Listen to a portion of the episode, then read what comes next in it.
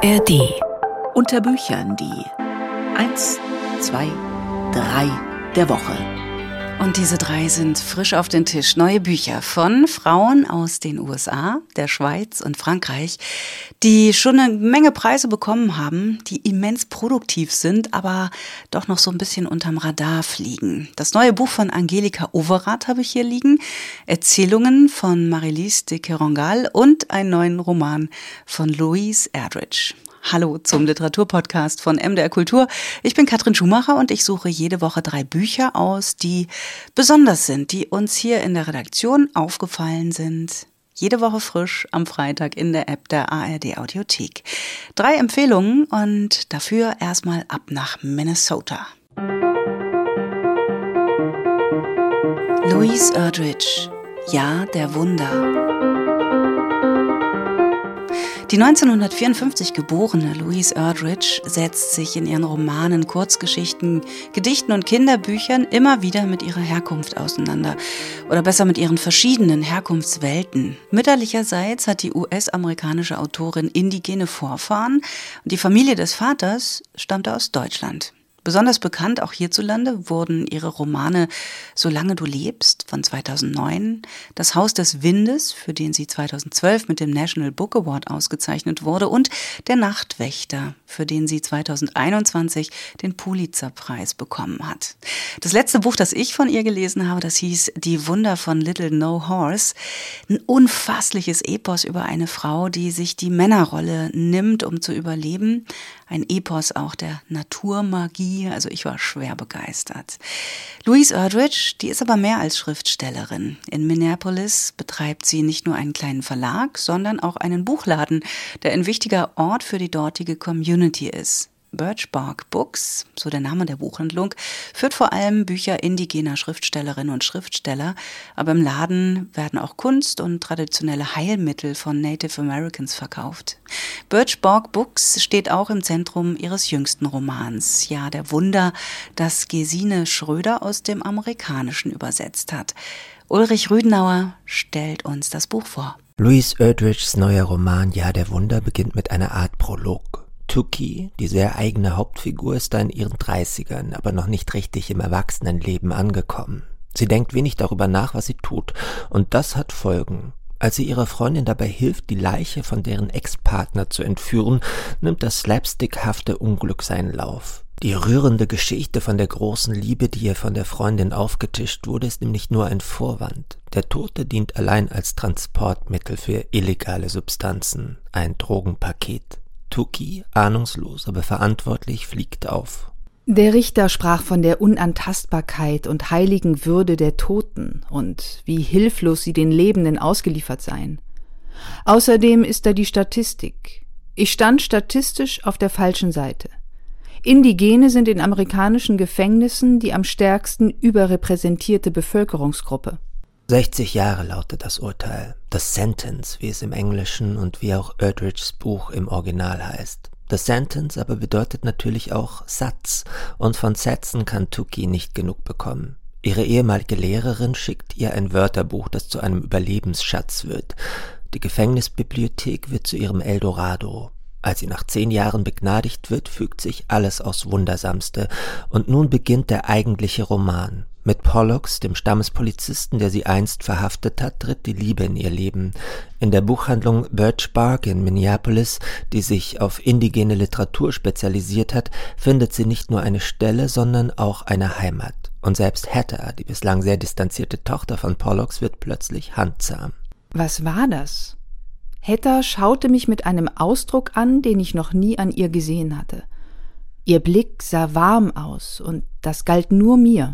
Alles könnte perfekt sein, fast, aber dann geschehen drei Dinge, die merkwürdig verbunden sind. Flora, eine nervige Stammkundin des Ladens, die fast wie eine Stalkerin allem Indigenen verfallen ist und sich selbst eine indigene Abstammung herbeifantasiert, stirbt und spukt fortan als Geist zwischen den Regalen herum. Das erscheint wie ein böses Omen. Kurz darauf bricht die Corona-Pandemie aus und der schwarze George Floyd wird von Polizisten auf der Straße von Minneapolis umgebracht, was zu tagelangen Unruhen führt.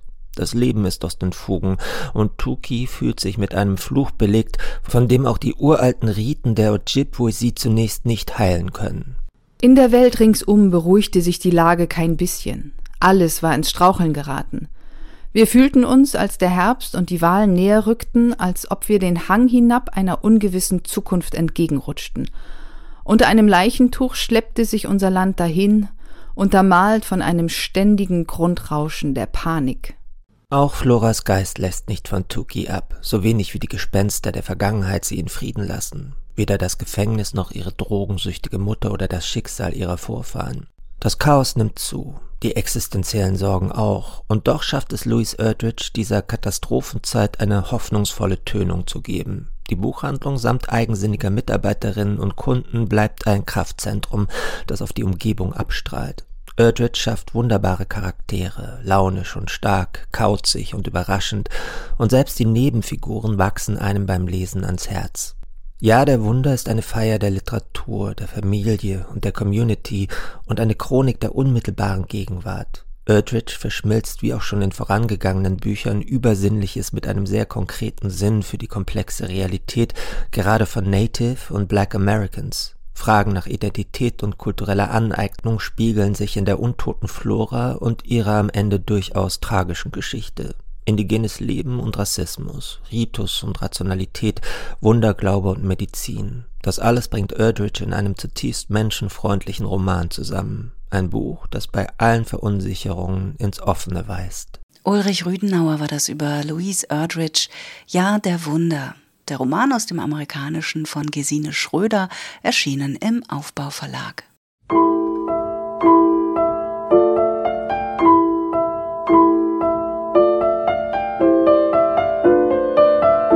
Mailiste Kerangal, Kanus,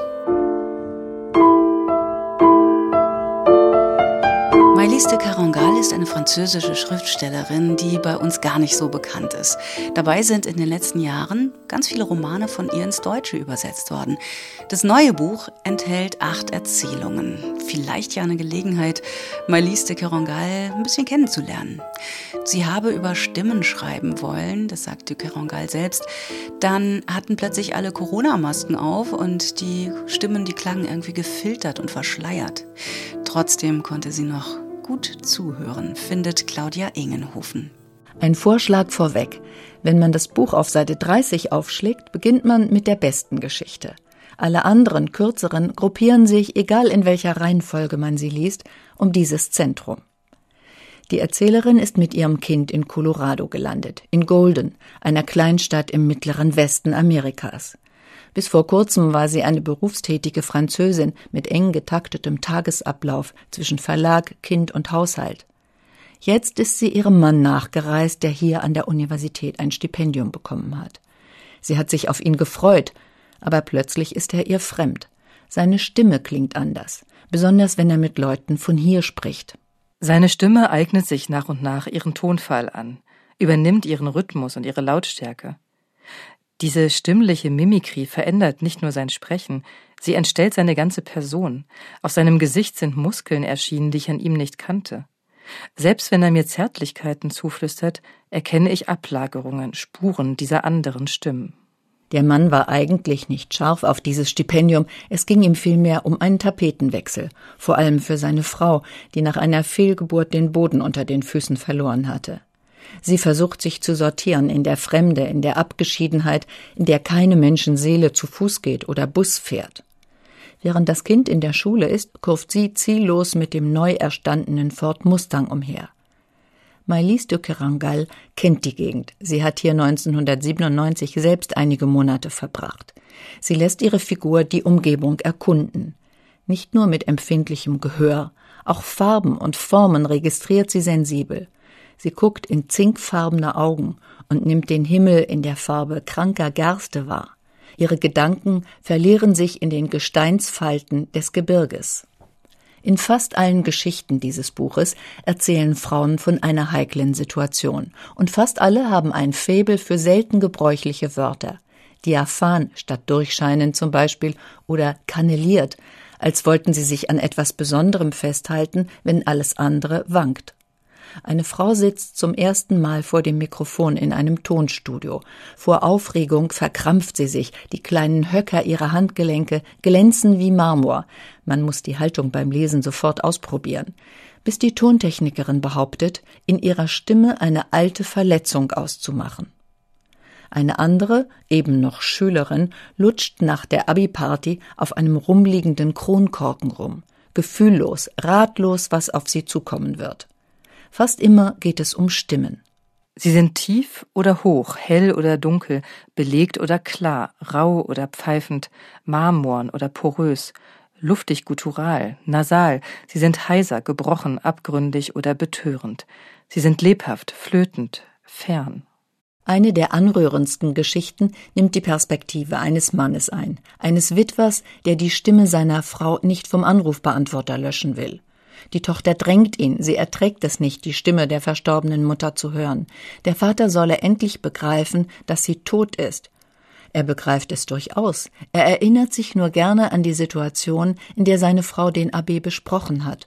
Vor einem Urlaub, heiter, leicht wie ein Vogel. Warum das Buch Kanus heißt, fragt man sich vergeblich. Zwar taucht in fast jeder Geschichte ein Kanu auf, aber oft wirkt das unmotiviert, wie nachträglich eingefügt. Stimmen wäre der passendere Titel oder auch Eindrücke. Denn das Reizvolle an diesen Geschichten, sie schärfen die eigene Sinneswahrnehmung. Noch Tage nach der Lektüre läuft man mit offenen Ohren und Augen durch die Gegend. Claudia Ingenhofen war das über Mailiste Kerangal Kanus. Die Erzählungen sind erschienen im Surkamp Verlag aus dem Französischen von Andrea Spingler.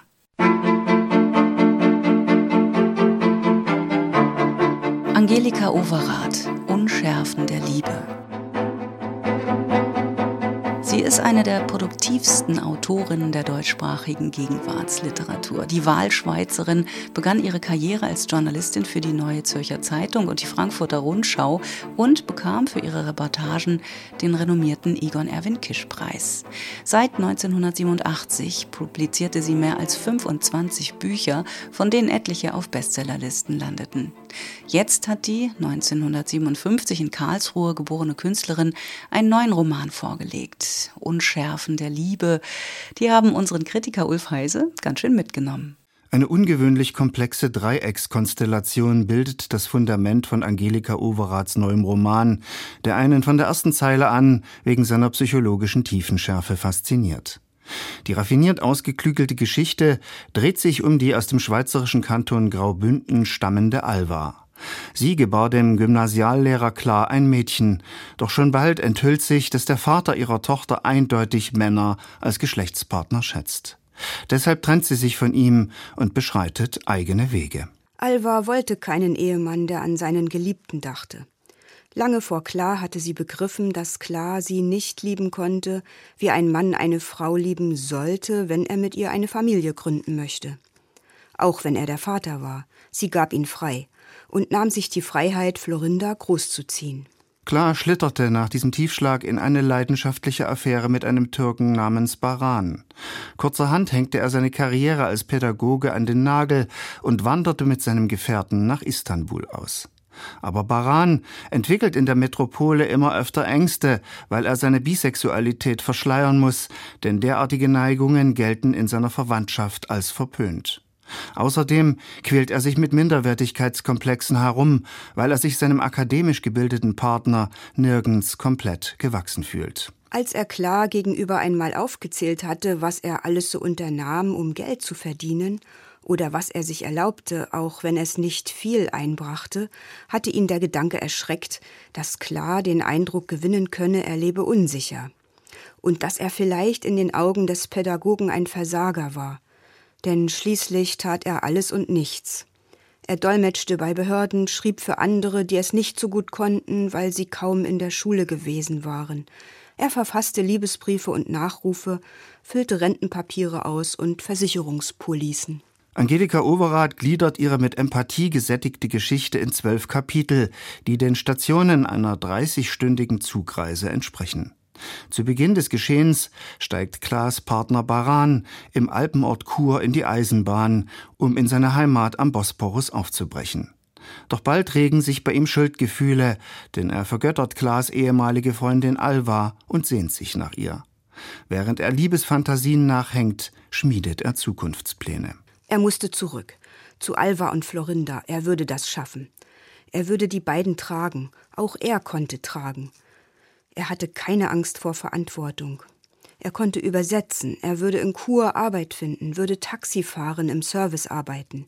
Er konnte vieles. Er würde Alva fragen, ob er kommen dürfe, ob sie ihn einließ in ihr Leben, ob sie es versuchen wollte mit ihm. Er würde sie fragen. Ihm war schwindelig. Er war müde, aber er spürte eine Kraft, die er lange nicht mehr empfunden hatte. Er rieb sich die Augen, und die Dinge kamen langsam wieder. Prismen, Konturen, das Zugabteil mit den schmalen Liegen.